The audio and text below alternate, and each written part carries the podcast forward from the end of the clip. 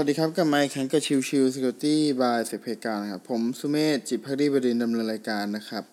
วันนี้จะเป็นเอพิโซดที่เกี่ยวกับเรื่องของการให้กำลังใจคนนะครับ โดยวันนี้ผมหยิบบทความมาจากทาง m a n g o Zero นะครับ ชื่อหัวข้อว่าวิธีให้กำลังใจที่ทำได้มากกว่าบอกว่าสู้ๆนะนะครับ ขอเริ่มเลยแล้วกันนะครับ ใครที่กำลังรู้สึกเศร้าใจเผชิญหน้ากับปัญหา หรือกำลังจะพรีเซนต์งานครั้งสำคัญ ถ้าได้กำลังใจจากใครสักคนหนึ่งมาช่วยก็คงจะดีนะครับ วิธีการที่จะเป็นการให้กำลังใจที่ดีต่อคนอื่นนะครับ ข้อแรกนะครับเป็นผู้ฟังที่ดี นอกจากการให้กำลังใจการตั้งใจฟังเรื่องราวของอีกฝ่ายอย่างตั้งใจ ก็เป็นอีกวิธีหนึ่งที่ทำให้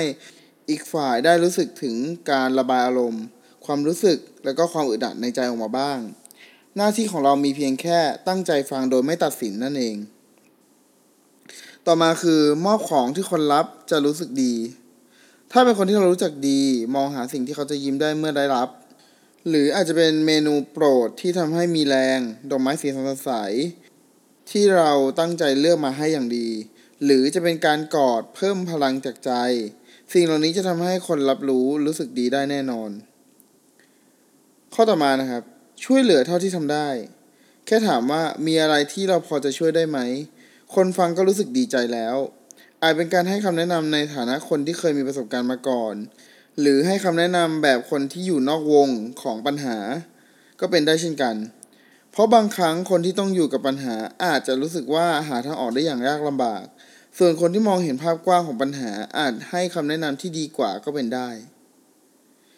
ข้อต่อมาคำชมก็เติมกำลังใจให้ได้เหมือนกัน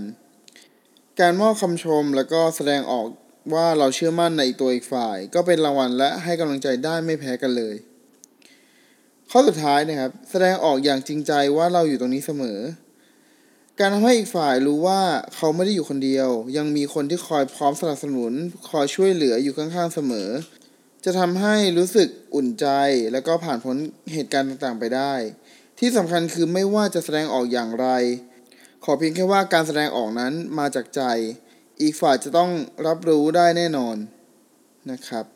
โอเค episode นี้ประมาณนี้นะครับ ขอบคุณทุกท่านที่เข้ามาติดตามแล้วพบกันใหม่สำหรับวันนี้ลากันไปก่อนสวัสดีครับ